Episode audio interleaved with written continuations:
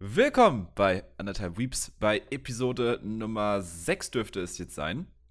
Im Anime-Podcast von Fabsi und von meiner Wenigkeit, dem lieben Scotto. Und äh, heute haben wir einen Anime, den äh, der Fabsi vorgeschlagen hat, nämlich Great Pretender. Du hast gesagt, der wird mir entweder sehr gut gefallen oder ich werde ihn sehr hassen. Ähm, wie, wie kamst du darauf, frage ich mich jetzt rückblickend. Also, einerseits dachte ich mir schon, dass du irgendwie komplett auf das Opening abfahren wirst und auf den Soundtrack. Und andererseits, keine Ahnung, die Story ist halt so, entweder die ist dir zu, zu linear und ach, das ist doch sowieso klar, dass es am Ende so und so ausgeht, oder ist es irgendwie so, boah, nee, als ob und so eine Scheiße, also so, so, so eine Reaktion. Ähm, ja, ich muss aber dazu sagen, äh, ich, ich mag Heist-Movies sehr. Also so Oceans 11, 12, 13 und so weiter ähm, Now You See Me, so Kram. Ähm, die können sogar ein bisschen, ein bisschen klischeehaft sein, ein bisschen obvious und so weiter. Das ist, solange die gut produziert sind und eine interessante Geschichte erzählen, dann können da auch ein paar Logiklücken drin sein und so weiter. Das ist für mich komplett fein. Genau das war hier der Fall. Great Pretender ist honest to God einer meiner Lieblingsanimes so all time. Ich fand den so geil. Von Anfang bis Ende, Alter. Das war so eine geile Empfehlung. Ich wirklich, ich, ach, ich, fand, ich fand den so super. Ähm, erste Folge geguckt, ne? Du hast ja richtig gesagt, Intro ist ganz nice. Ich dachte mir, okay, cool. Aber allerspätestens bei dem fucking Outro war ich komplett drin.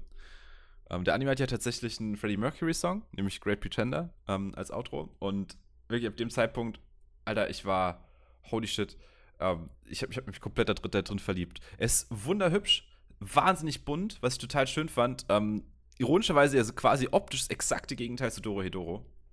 Ja. Weil der war ja nur so dunkle Farben, nur so matschige Farben. Und jetzt Great Pretender einfach krass grell, krass bunt, aber super, super hübsch. Ähm, Charaktere extrem ästhetisch. Ähm, fast schon eher klassisch anime-mäßig. Ähm, wenn man es jetzt ein bisschen, wie gesagt, weil es ja auch deine Empfehlung war, ein bisschen mit Doro Doro äh, quasi gegenüberstellt. Und äh, die Geschichten waren einfach großartig. Allein der erste Fall, Mann, der war so cool. Ähm, die, die, das Hin und Her, die tausend Twists, klar, da waren ein paar ein bisschen albern. Also gerade, dass sie diesen Fake-FBI-Raid gemacht haben, war, ne, natürlich komplett überzogen und natürlich also völlig unrealistisch. Aber whatever, es war einfach cool. Und darum ging es mir Hä? persönlich bei der ganzen Geschichte. mehr, wollte, mehr will ich gar nicht von sowas. Glaubst du nicht, dass er mit Confidence alles machen kann und selbst beim FBI einfach mal so auftauchen kann oder was? Ich, also, ich meine, das war, das war worth it für die Szene, in der äh, der, also ich, ich erkläre erstmal, worum es geht. Ähm, Great Pretender ähm, ist eine Serie über den Makoto Inamura. Ähm, der ist ein Conman, also er betrügt Leute um Geld, denn in seiner Vergangenheit ist ein bisschen was Blödes passiert, weswegen er keinen normalen Job mehr finden kann. Also sein Vater hat irgendwie mit äh, Menschenhandel oder so zu tun gehabt, beziehungsweise jemanden verteidigt äh, der in dem Bereich zu tun hatte. Und äh, das fällt jetzt auf Makoto zurück. Er lässt sich dann einstellen bei einer Firma, die auch Leute betrügt. Er weiß zu dem Zeitpunkt aber davon nichts. Ähm, die verkaufen irgend so ein Wundermedikament oder so. Und deswegen verliert er halt seinen, seinen Job da auch, kommt ins Gefängnis und kriegt dann gar keinen Job mehr. Seine Mutter ist todkrank und äh, er wird dann halt Betrüger. Äh, wird allerdings selbst betrogen am Anfang des Animes. Also sie verkaufen jemandem, jemandem so ein Wasserfiltration-System. Äh, wie wir später herausfinden, nicht wirklich, weil das nur ein Test war. Aber äh, eine der vielen tausend Sachen, die nicht so sind, wie sie scheinen in diesem Anime. Eigentlich nicht so, wie es scheint, im Endeffekt. Und er trifft dann auf äh, Laurent Thierry, einen französischen, auch Con-Artist, und äh, setzt sich dann einfach zu dem ins Flugzeug und fliegt mit dem nach L.A. Und äh, so geht die ganze Sache dann los. Äh, das sind drei Fälle. Es gibt tatsächlich vier, habe ich jetzt in meiner Mini-Recherche rausgefunden. Äh, uns fehlt der noch äh, im Westen. Wir haben nur die ersten 14 Episoden gekriegt. Der letzte Fall ist der längste und neun Episoden ist er lang und erklärt wohl die Hinter Hintergrundgeschichte von, von Laurent noch ein bisschen. Und was bei ihm noch so los war, spielt dann in Tokio. Äh, der Part, der bis jetzt draußen ist im Westen, sind drei Fälle: einer in LA, einer in Singapur und einer in London. Ähm, aber die sind alle drei auch schon großartig. Also ich glaube, das ist so ein Ding, das können die richtig langziehen, wenn sie wollen. Und ich hoffe, dass sie das richtig langziehen, weil äh, das Konzept funktioniert für mich super. Und du kannst ja im Endeffekt einfach Tokio dann e- ist ja der, der vierte, der jetzt noch kommen wird, hoffentlich dann demnächst. Machst noch Berlin, machst noch Brasilien, also irgendwie Rio. Die Stadt Brasilien, hey. irgendwie Rio. so irgendwie Südafrika. Fuck my life. Meine, Little Italy. ähm, kann, kannst, du, kannst du so viel machen und äh, ah, es ist einfach, es ist einfach perfekt. Ich, ich erkläre jetzt mal ein bisschen den ersten Fall, soweit ich, soweit ich noch in Erinnerung habe, damit man mal ein bisschen als, als jemand, der es noch nicht geschaut hat, versteht, was die Faszination daran ausmacht. Ähm, sie, sie wollen einen ähm, Filmproduzenten betrügen. Dieser Filmproduzent ist gleichzeitig jemand, der Drogen dealt in Hollywood.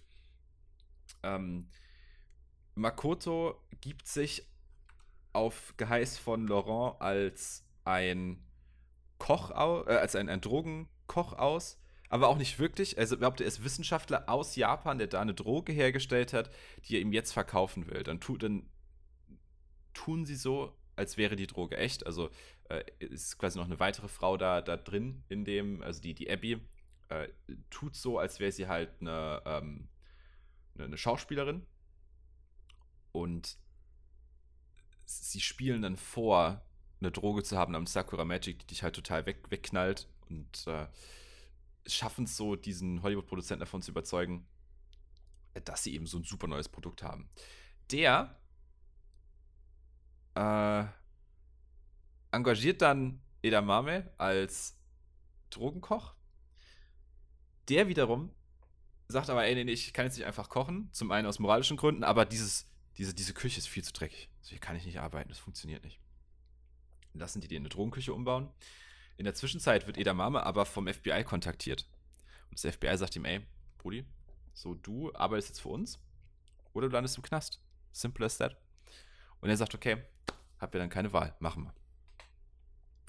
Ähm, dann kommt es zu dem Abend, an dem er die Droge herstellen soll, und es kommt zu einem FBI-Raid.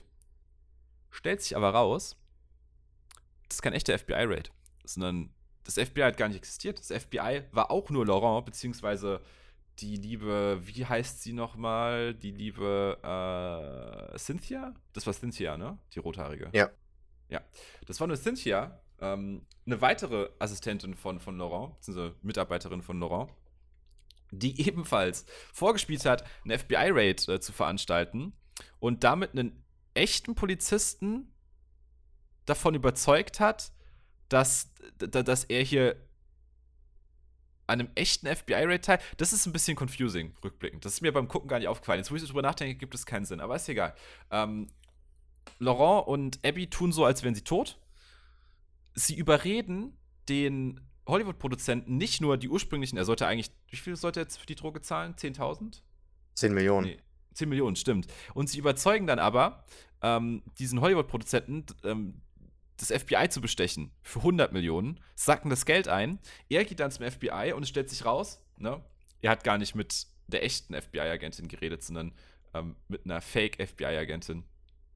Und das ist nur ein ganz ein Bruchteil von dem, was in diesen paar Folgen von diesem ersten Fall passiert. Ich glaube, es sind fünf, nee, doch fünf äh, vom Fall in LA. Und ja, es ist confusing, ja, es ist ein bisschen überkomplex, ja, da sind Logik-Lücken drin, aber es macht so Spaß, diese Entwicklung zu verfolgen, weil das so, so bizarr wird stellenweise, aber noch nicht so bizarr, dass du das nicht mehr ernst nehmen kannst.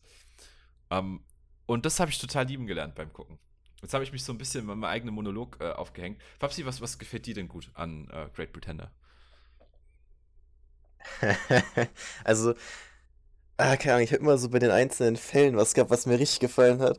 Also, I don't know, beim ersten. Wir, dann gehen wir ab jetzt mal ins Spoiler-Territory. Also schaut den Great Pretender lohnt sich. Nee, basically hast du den ersten Fall ja gerade schon gespoilert. So. Ja, klar, aber es sind ja noch zwei weitere, deswegen. Ähm, also hau raus. Ja, also beim ersten äh, Fall fand ich doch diesen, diesen Flash-Moment richtig nice. Also Flash-Moment im Sinne von, ähm, ne, also so what the fuck, die haben sich einfach ins FBI eingeschleust, so nach dem Motto, einfach, einfach mit, mit Confidence reingegangen, ja, ich bin die Beste, bla bla. Wobei das natürlich ein bisschen fishy ist, weil eigentlich müsste doch jedem FBI wissen, wie die aussieht, aber im Endeffekt fand ich das halt richtig, richtig retarded, aber auch richtig nice, so auch dieses Verhör am Ende. Mhm. Ja, wie, wie auch Edamame einfach nur so dem dran sitzt und gar nicht versteht, was da passiert und wie es jetzt sein kann, dass sich das FBI bestechen lässt weil er zu dem Zeitpunkt noch nicht weiß, dass es nicht das echte FBI ist. Ja. Das ist mindblowing in dem Moment, weil ich ja auch als Zuschauer, du bist ja total drin, denkst dir auch so, what? Holy shit. wo, wo geht der Anime jetzt hin? Kriegen wir einen neuen Protagonisten? Was passiert jetzt? Mhm.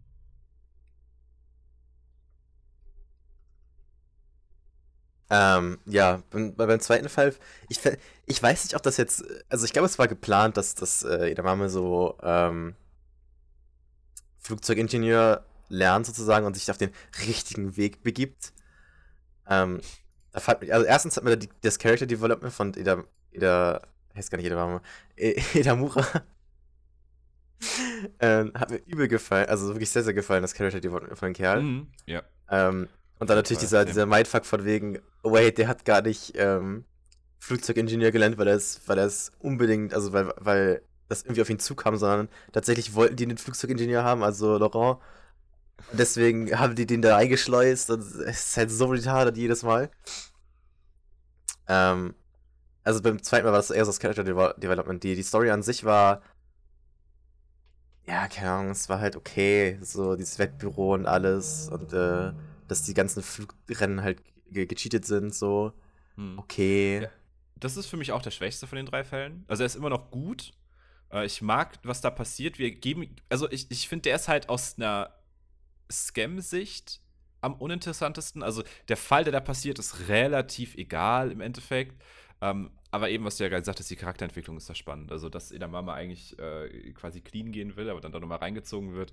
Ähm, Abbys Vergangenheit wird ja revealed, also dass sie ähm, Balletttänzerin war als Kind und äh, dann das große Problem, also das große Problem, dass ihre Eltern halt gestorben sind äh, bei einem Bombardement und dass sie offensichtlich aus dem Irak kommt.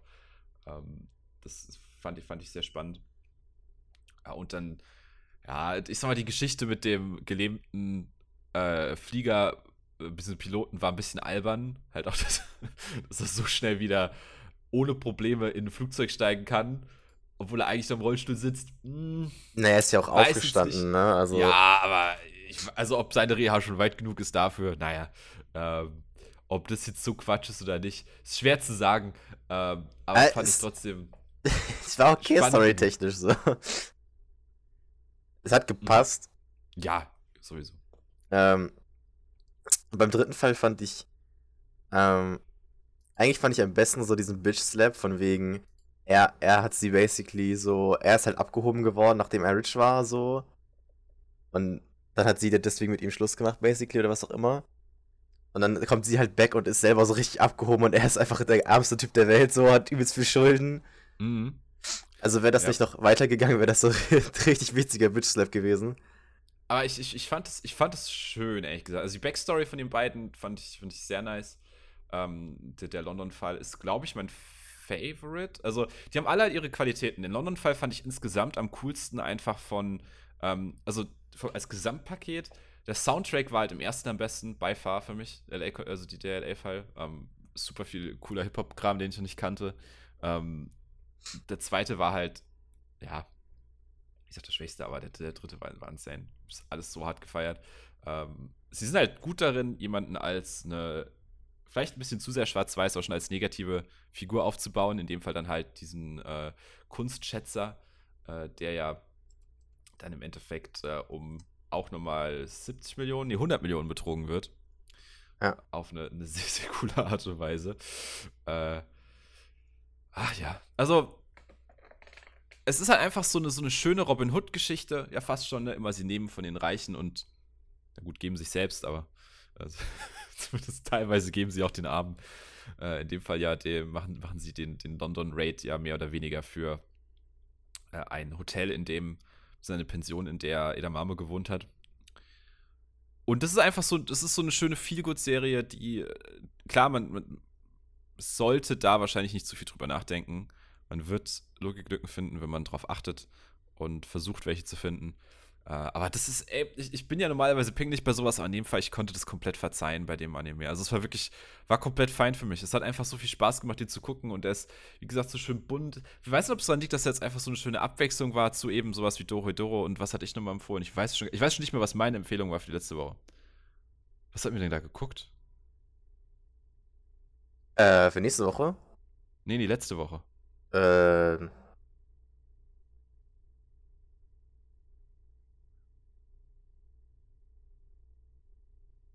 Was haben wir da geguckt? Äh, hier. Äh, Gefängnis. Äh. Ah, Deadman Wonderland, ja. Ähm, auch ein schöner Kontrast dazu im Endeffekt, weil äh, sehr viel lebensbejahender. Ähm, erzählt halt die Geschichten fertig, was auch schön ist, nachdem Deadman Wonderland das ja nicht gemacht hat. Es ist jetzt halt schwer zu sagen, ob ich den jetzt so geil finde, weil die letzten zwei nicht 100% meins waren, rückblickend, oder ob ich den so geil finde, weil er so gut ist. Aber echt, ich war einfach, war einfach weggeblasen. Ich freue mich mega auf diesen vierten Fall. Ich hoffe, der kommt dann demnächst. Ähm, ist ja bisher leider noch nicht äh, klar, wann er in, in, bei unserem Netflix rauskommt. Äh, in, in Japan kam er Ende September, also wird wahrscheinlich einfach noch dauern, bis es übersetzt ist. Aber ich. Riesenfan, honestly. Also ich hoffe, dass es noch ganz lang weitergeht. Ähm, da es eine Netflix-Serie ist, ja wahrscheinlich nicht. Die sind ja mittlerweile eher auf dem äh, Zweig, lieber eine neue Serie etablieren, als äh, eine Serie fortführen, weil es besser ist für Abozahlen. Aber hey, ich fand's geil. Sehr, sehr, sehr, sehr, sehr, sehr geil. Und äh, bin sehr, sehr gespannt darauf, wie es weitergeht. Ähm, was hat dir denn nicht gefallen, Fabsi? Äh, also, to be honest, nach dem ersten Fall war so der, der Wow-Effekt komplett gone bei mir. Also jegliche Überraschungen, die danach kamen sollten, waren irgendwie eher so, okay, cool, nice, gut zu wissen. Sowas wie die Backstory von Abby ist halt so, okay, ja, ich verstehe schon, ich, ich verstehe halt, wie sie handelt, aber so wirklich viel contributed das jetzt auch nicht, diese Story. Äh, dass mhm. ich jetzt weiß, dass sie irgendwie im Krieg war und ihre Eltern gekillt worden sind. In so Flashbacks vor allen Dingen. Ist halt so, weiß ich nicht. Also es ist halt nicht, nur nach 15, aber es ist halt schon so. Es ist schon so eine, so eine Backstory, die man einfach aus dem Stick einfach quasi rausholen kann. Ähm, bei der London Backstory war es ähnlich, aber da ging es halt irgendwie noch. Ich weiß auch nicht. Ähm, aber, aber das, fand ich, das fand ich halt ganz hübsch, einfach mehr über Cynthia zu erfahren. Ich ja, genau, aber bei, bei Abby fand ich halt die Backstory scheiße, so. einfach straight up so.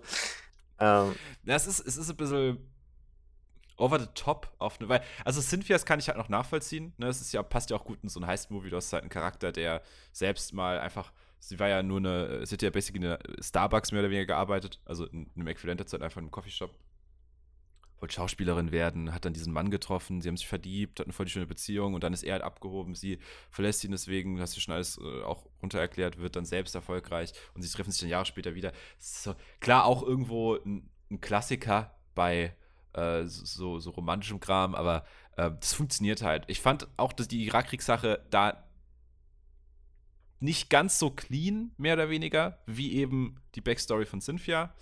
Ähm, da verstehe ich schon, was du meinst.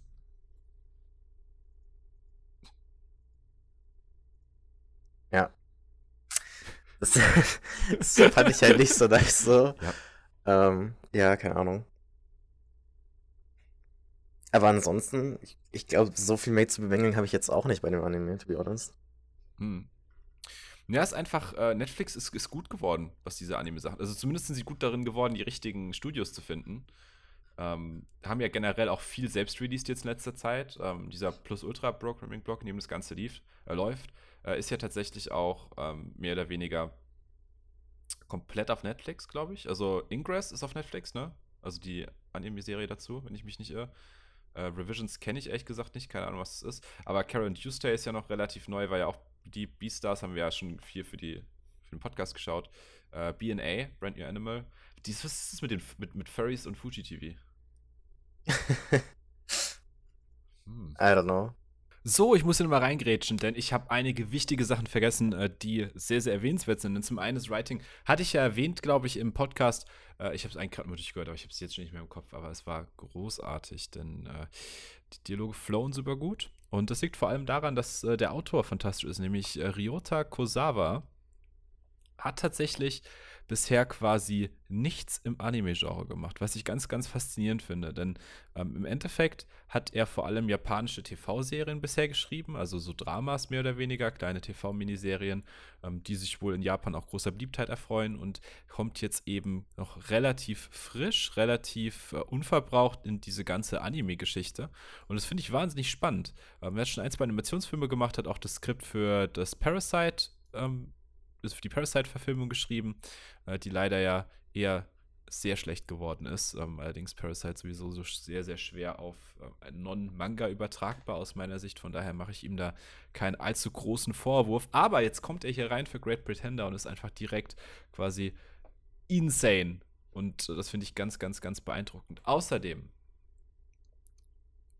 dieser Anime hat einen ganz, ganz tollen so 60er, 70er Jahre Charme. Kommt zum einen durch die Farben. Ihr müsst euch vorstellen, Großteil, was ihr im Anime seht, sind äh, sehr, äh, da kommt jetzt leider mein sehr, sehr fehlendes Kunstwissen zum Tragen. Großteil von den Zeichnungen, die ihr seht, sind sehr äh, Pastell, nennt man das, glaube ich. Ich werde jetzt einfach ganz dreist hier mal kurz googeln, wie Pastellfarben aussehen. Pastellfarben, ähm, nein, äh, schon so warme Farbtöne, aber so, so klecksmäßig. Ich weiß gar nicht, wie ich das erklären soll. Das ist ein bestimmter Kunststil, aber leider kenne ich mich mit Kunst nicht aus und bin da eher ein ziemlicher, ziemlicher Bauer und deswegen äh, schwierig, da jetzt ein genaues Wort für zu finden. Aber das ist wunder wunderschön. Und das in Kombination mit sehr smart eingesetztem CGI funktioniert großartig. Wie hatte ich ja auch erwähnt, einer der schönsten Animes, die ich dieses Jahr gesehen habe. Und ich bleibe dabei einer der besten, die ich gesehen habe. Und der letzte große Punkt, den ich so ansprechen wollte, weil ich es nicht gemacht habe, während wir aufgenommen haben, ohne, ohne die Notizen aufnehmen, war ganz schrecklich bei mir. Dieser Anime hat Jazz ohne Ende. Geilen, geilen, geilen, geilen Jazz. Und ihr werdet, wenn ihr ein bisschen Liebe für das Genre habt, dann werdet ihr Great Pretender lieben, weil er von vorne bis hinten zugeklatscht ist damit. Ich habe jetzt vor allem über ähm, die originalen Songs geredet, also die, die Songs geredet, die im Anime vorkommen. Die sind aber gar nicht so der Hauptfokus. Der Hauptfokus liegt wirklich auf, auf sehr smoothen Jazztönen, ähm, die sich immer so ein bisschen die Umgebung anpassen. Also in LA sind ein bisschen hipper, sind ein bisschen äh, gediegener und exotischer, wenn sie in äh, Dubai sind und dann wieder ein bisschen traditioneller Jazzig, wenn sie in London sind und wärmer vor allem. Und das ist einfach großartig. Also ich bin Vergötterer von diesem Soundtrack. Hört euch den auf jeden Fall nochmal an, wenn äh, äh, wenn ihr einfach nur ein bisschen das Feeling von diesem Anime bekommen wollt. Und schaut Great Pretender, weil er großartig ist und äh, ein, wie gesagt, vielleicht der beste 2020er Anime. Denn again habe ich wenig 2020er Animes gesehen, aber er war besser als Beastars und ich glaube, es ist der einzige 20er Anime, den ich geguckt habe dieses Jahr. Also äh, haut auf jeden Fall hin und äh, jetzt wieder zurück zu unserer Verabschiedung. Ciao. Äh, aber Great Pretender passt da gut rein. Ähm, ich finde, das ist ganz, ganz nett so als eine New Wave Anime-Sache ähm, viel Zeug, das nicht mehr auf Mangas basiert und stattdessen eher so fast schon westlich produziert wird. Aber ich finde das, das ganz nice, weil auch jetzt äh, Great Pretender hat sich stellenweise zwangsläufig wie ein Anime angefühlt, aus jetzt mal von, vom Animationsstil abgesehen, das hat mir nicht diesen klassischen Japano-Vibe gegeben, aber hat trotzdem noch die viele Qualitäten davon. Und ich finde es ganz spannend, dass wir jetzt in so einer Ära sind, in der es relativ viele dieser Serien gibt, die äh, quasi sich das nehmen, was, was, von dem sie profitieren können, von dieser japanischen Serienkultur. In dem Fall vor allem eben die, die, die, die Autoren und so weiter. Ähm, aber trotzdem noch viele westliche Einflüsse mit reinbringen. Auch vor allem jetzt ein Soundtrack, der so niemals gefühlt in einem Anime vorkommen würde. Ähm, aber fand ich sehr großartig. Ja.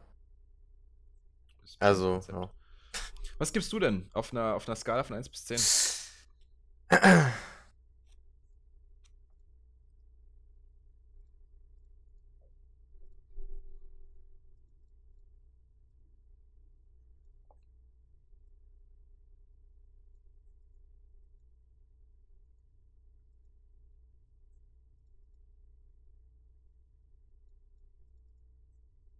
betretenes Schweigen. Ich glaube, mein Discord ist wieder mal Schweigen. also ich höre dich zumindest noch. Ähm, oh, da ist er weg, da ist er wieder da. What the fuck? Also, was, was, was gibst du der Serie für eine Bewertung? Ähm, also ich würde schon so richtig 8 von 10 gehen. Ah, da bin ich tatsächlich genau, genau deiner Meinung. So wäre auch gegeben, äh, gewesen, was ich der Serie geben würde. Eine 8 von 10 finde ich da gut. Und was nächste Woche kommt, darüber hatten wir schon gesprochen, äh, nämlich ein Klassiker. Wir machen mal nichts. Wir machen nicht an dieser neumodischen Doro Hidoro. Äh, Fabs ist ja eher so einer, der so New Wave-mäßig unterwegs ist. Äh, ich dagegen bin ja, ne, bin ja ein ganz altmodischer Kerl. Konservativ. Und deswegen Neon Genesis Evangelion für nächste Woche. Ähm, ich freue mich schon drauf. Und äh, wir sehen uns dann eben in der nächsten Episode. Hören uns dann in der nächsten Episode wieder. Vielen Dank fürs Zuhören. Bis dann.